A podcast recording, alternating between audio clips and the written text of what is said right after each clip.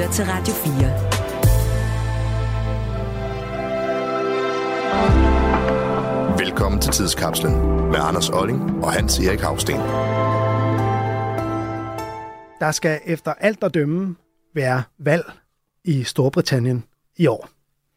Premierminister Sunak han kan også godt vente til begyndelsen af 25, men, men det bliver efter al sandsynlighed i år, det sker, nemlig at de konservative, hvis man skal tro meningsmålingerne, kommer til at afgive regeringsmagten til det britiske Labour Party.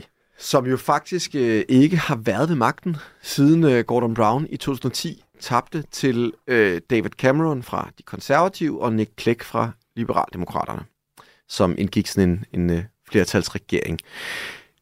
Og så kommer jeg jo til at tænke på, hvornår var det egentlig første gang, man fik en Labour-regering i Storbritannien? Det er faktisk i år, præcis 100 år siden, den 22. januar, da Ramsay MacDonald, han blev valgt til den første øh, Labour-regeringsleder i Storbritannien. Og det er jo egentlig meget sjovt, fordi øh, 2024, det er jo også 100-året fra den første socialdemokratiske regering i Danmark.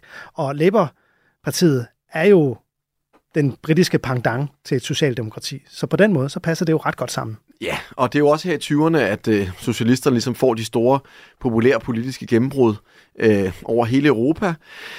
Og MacDonald, som var skotte, øh, en ud af i alt syv øh, skotske premierminister i Storbritannien, han kom fra sådan mindre bemidlet kår, øh, og var i øvrigt også født øh, som sådan en, et uægte barn, øh, nemlig uden for ægteskab, som vil man sige, på det tidspunkt var en ret alvorlig ting.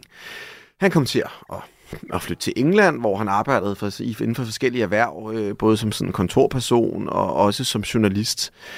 Og øh, han havde ligesom været politisk aktiv fra 1900 øh, og frem for forløberen for det, der sidenhen blev The Labour Party. Og så blev han faktisk i 1911 øh, den parlamentariske leder af partiet.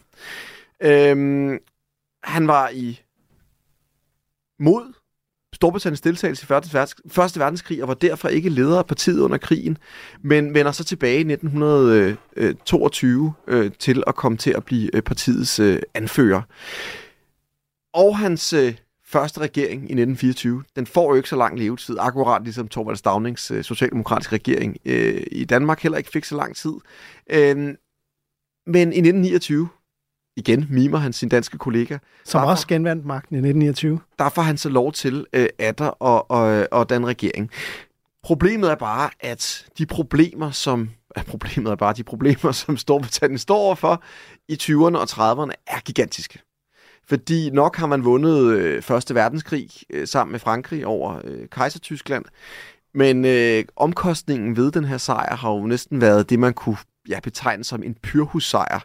Altså, at, at man egentlig ikke man har tabt mere, end man har vundet. Ja, altså godt nok har Storbritannien været blandt sejrherrene i Første Verdenskrig, men det her store globale imperium, som britterne havde haft før Første Verdenskrig, det, det vakler jo. Det er jo ved at falde fra hinanden efter dens, den her store krig. Dens magtbase er simpelthen blevet udhulet.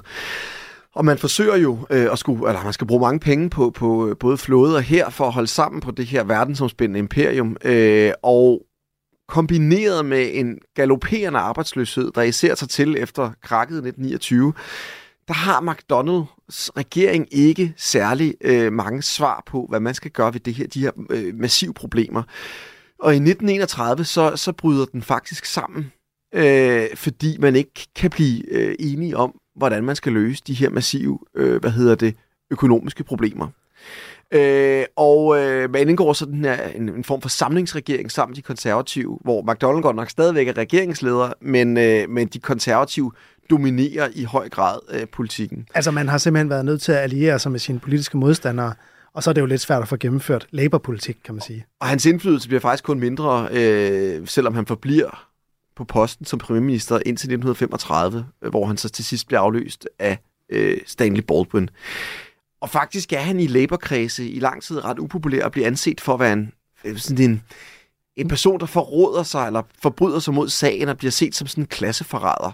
Øh, fordi at han samarbejder med de konservative, og selvom han faktisk forsikrede Labour pladsen som det vigtigste parti, i stedet for de liberale og over for de konservative. Du har lyttet til en podcast fra Radio 4. Find flere episoder i vores app, eller der, hvor du lytter til podcast. Radio 4. Ikke så forudsigeligt.